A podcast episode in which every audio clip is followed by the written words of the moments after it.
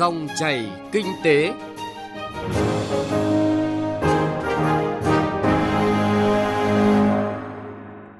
Các biên tập viên Thành Trung và Ngọc Diệu xin kính chào quý vị và các bạn. Chúng ta lại gặp nhau trong chương trình Dòng chảy kinh tế thứ 6 ngày 27 tháng 1 năm 2023. Thưa quý vị và các bạn, tăng trưởng xanh là nội dung quan trọng của phát triển bền vững và là quá trình phát triển có sự kết hợp chặt chẽ, hợp lý, hài hòa giữa phát triển kinh tế xã hội và bảo vệ môi trường,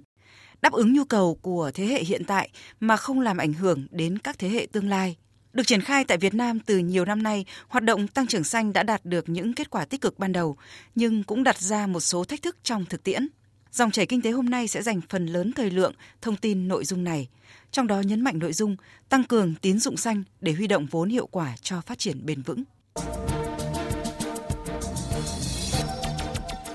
Tại Việt Nam, chương trình tăng trưởng xanh được cụ thể hóa thông qua Chiến lược quốc gia về tăng trưởng xanh thời kỳ 2011-2020 và tầm nhìn đến 2050.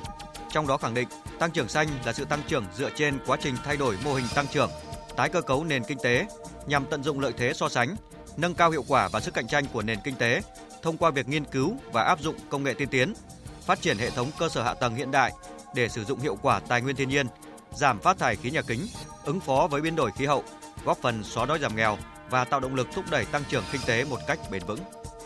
Mục tiêu tổng quát đến năm 2030 đưa Việt Nam trở thành quốc gia biển mạnh, đạt cơ bản các tiêu chí về phát triển bền vững kinh tế biển. Những thành tựu khoa học mới, tiên tiến hiện đại trở thành nhân tố trực tiếp thúc đẩy phát triển bền vững kinh tế biển. Cụ thể về kinh tế biển, các ngành kinh tế thuần biển đóng góp khoảng 10% GDP cả nước, kinh tế của 28 tỉnh, thành phố ven biển ước đạt 65-70% GDP cả nước. Về xã hội, chỉ số phát triển con người của các tỉnh, thành phố ven biển cao hơn mức trung bình của cả nước. Thu nhập bình quân đầu người của các tỉnh, thành phố ven biển gấp từ 1,2 lần trở lên so với thu nhập bình quân của cả nước. Các đảo có người dân sinh sống, có hạ tầng kinh tế xã hội cơ bản đầy đủ,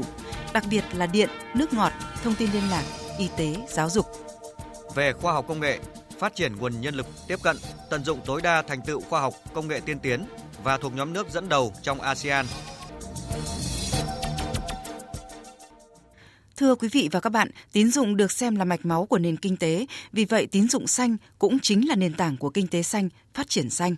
Trên thế giới, tín dụng xanh được phát triển tại nhiều quốc gia với các dự án tiết kiệm năng lượng, tái tạo năng lượng và công nghệ sạch nhằm hướng đến mục tiêu kép là tăng trưởng kinh tế gắn liền với bảo vệ môi trường và trở thành xu hướng phát triển chung. Tại Việt Nam, thị trường tín dụng xanh đã có những bước phát triển tích cực và được kỳ vọng là kênh huy động vốn hiệu quả cho phát triển bền vững. Trong 5 năm từ 2016 đến 2021, tăng trưởng tín dụng xanh đạt 25% một năm, trong khi tăng trưởng tín dụng bình quân là đạt 15%.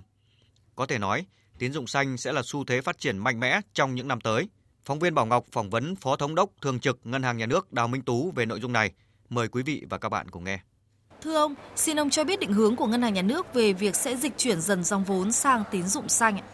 Có thể nói những cái chủ trương đường lối của nhà nước, của chính phủ ta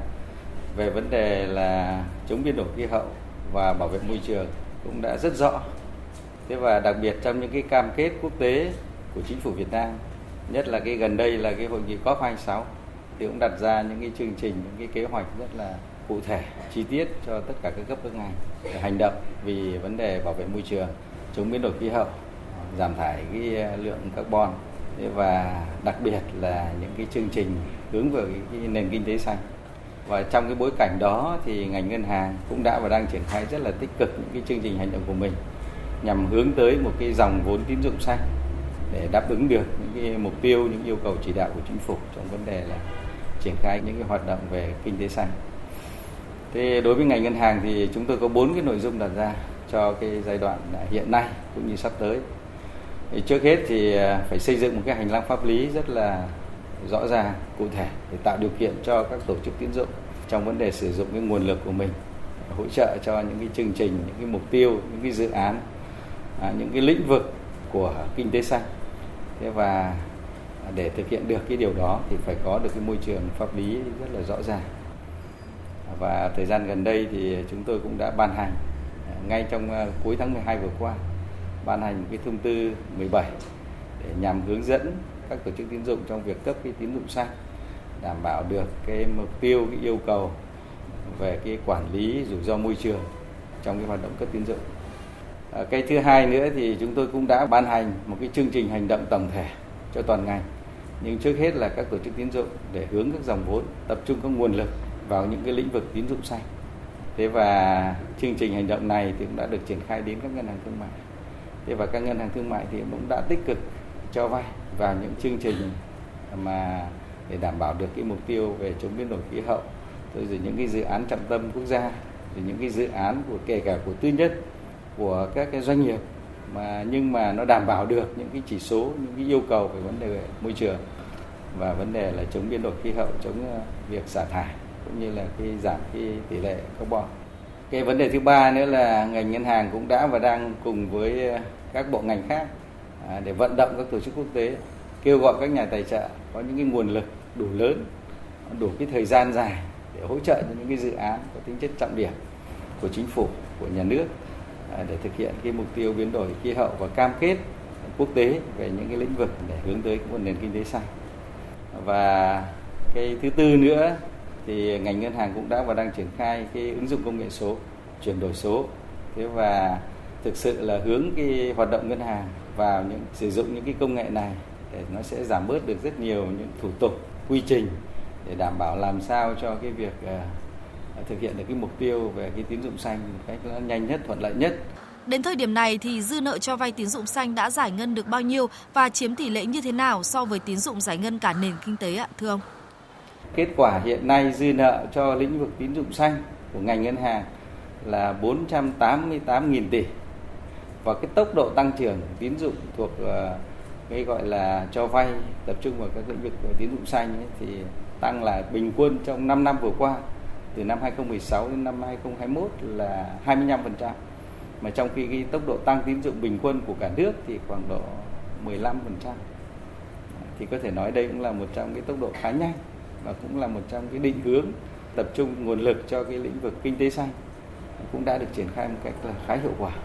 Chúng tôi cho rằng đây là một cái định hướng rất là trọng tâm để thực hiện những mục tiêu, những yêu cầu và chỉ đạo của chính phủ. Để dòng vốn tín dụng xanh được tăng tốc hơn nữa thì Ngân hàng Nhà nước có chính sách nào hỗ trợ cho các tổ chức tín dụng hoặc là chính sách để dòng vốn tới tận tay những người được thụ hưởng ạ, thưa ông? Để thực ra cái tín dụng xanh này thì trước hết là có một cái cơ chế hành lang pháp lý để các tổ chức tín dụng mạnh dạn cho vay này.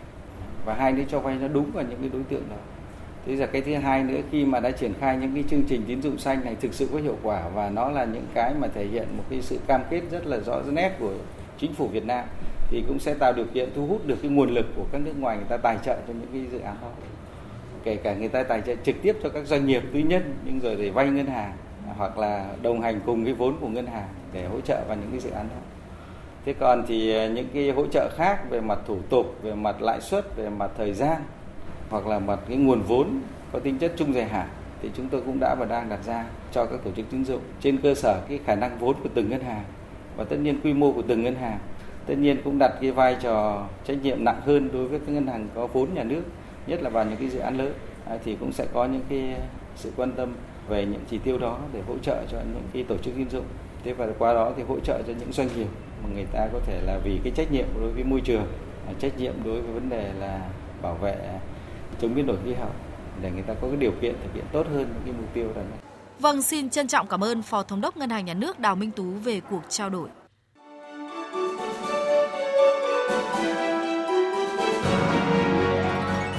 Dòng chảy kinh tế, dòng chảy cuộc sống.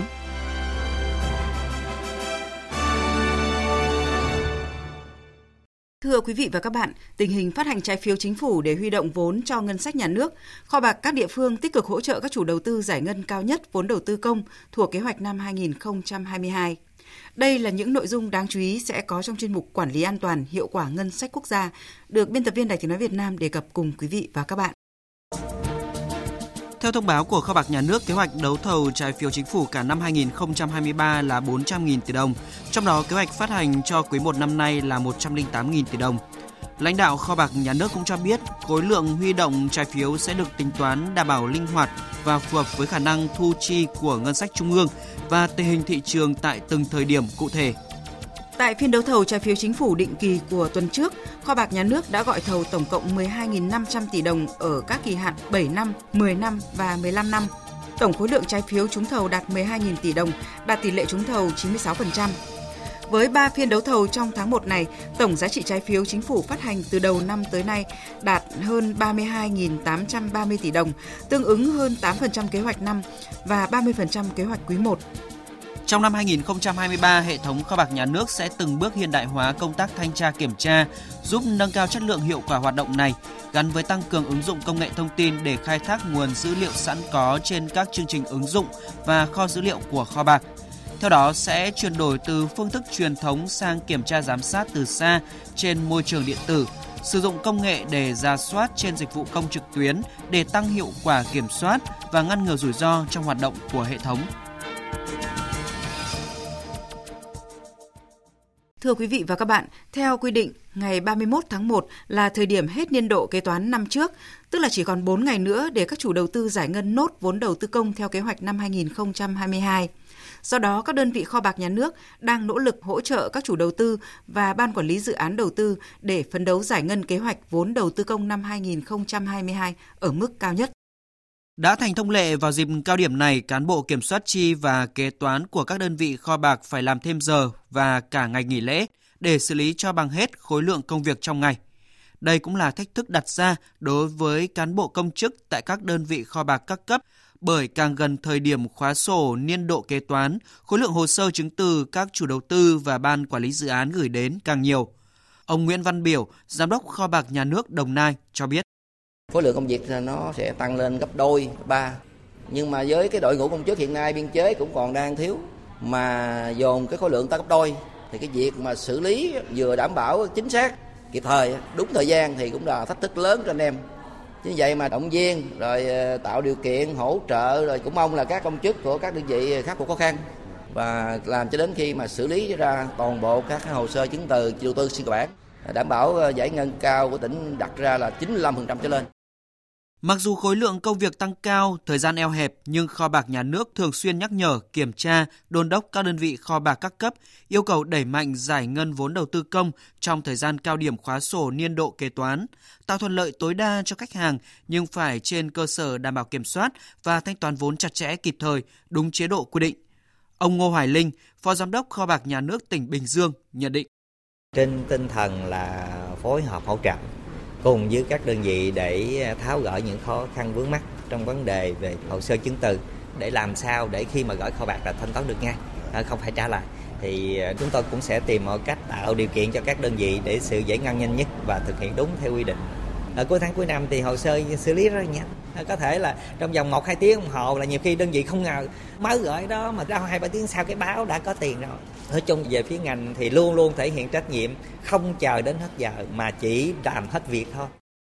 Bên cạnh việc yêu cầu nâng cao tinh thần trách nhiệm trong công tác kiểm soát chi vốn đầu tư, đảm bảo giải ngân nguồn vốn này được thông suốt, an toàn và hiệu quả, kho bạc nhà nước các địa phương cũng luôn động viên hỗ trợ cán bộ công chức kho bạc trong thời gian này.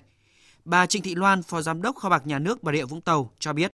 Thời gian quyết toán cuối năm là cái tháng 12 và tháng 1 thì bao giờ cũng là những đợt cao điểm, thì khối lượng chứng từ phát sinh rất là nhiều và cái áp lực công việc rất là lớn. Ban giám đốc thì cũng thường xuyên là động viên tinh thần cho anh chị em và tạo điều kiện tốt nhất cho anh chị em về hệ thống đường truyền, máy móc rồi là trang thiết bị để đảm bảo là thực hiện công việc một cách tốt nhất. Rồi các trường hợp mà phải làm thêm giờ thì tổ chức ăn nhẹ trong cái thời gian làm thêm, cũng như là cũng có cái kinh phí tiền làm thêm giờ cho anh em. Phần nào đấy cho anh em yên tâm công tác cũng như là cống hiến và đảm bảo giải quyết công việc tốt. Trong thời gian này, các đơn vị kho bạc nhà nước cũng tăng cường kiểm tra bảo dưỡng thiết bị máy móc, đường truyền viễn thông, đảm bảo hệ thống dịch vụ công trực tuyến của ngành hoạt động thông suốt để kịp thời nhận và xử lý hồ sơ cho các chủ đầu tư trong thời gian nhanh nhất, không để tồn đọng hồ sơ thanh toán tại kho bạc. Đồng thời, kho bạc nhà nước cũng nhắc nhở các chủ đầu tư và ban quản lý dự án, bên cạnh việc hoàn thiện nốt hồ sơ giải ngân vốn kế hoạch năm 2022, cũng cần xúc tiến thực hiện thủ tục giải ngân theo kế hoạch vốn năm 2023 này, với những phần khối lượng đầu tiên đã được hoàn thành và nghiệm thu để khởi động tốt cho công tác đầu tư và giải ngân vốn của năm nay. Quý vị và các bạn thân mến, những thông tin về hoạt động Kho bạc Nhà nước Việt Nam cũng đã kết thúc dòng chảy kinh tế hôm nay. Chương trình do biên tập viên Bảo Ngọc và nhóm phóng viên kinh tế thực hiện. Xin chào và hẹn gặp lại quý vị và các bạn.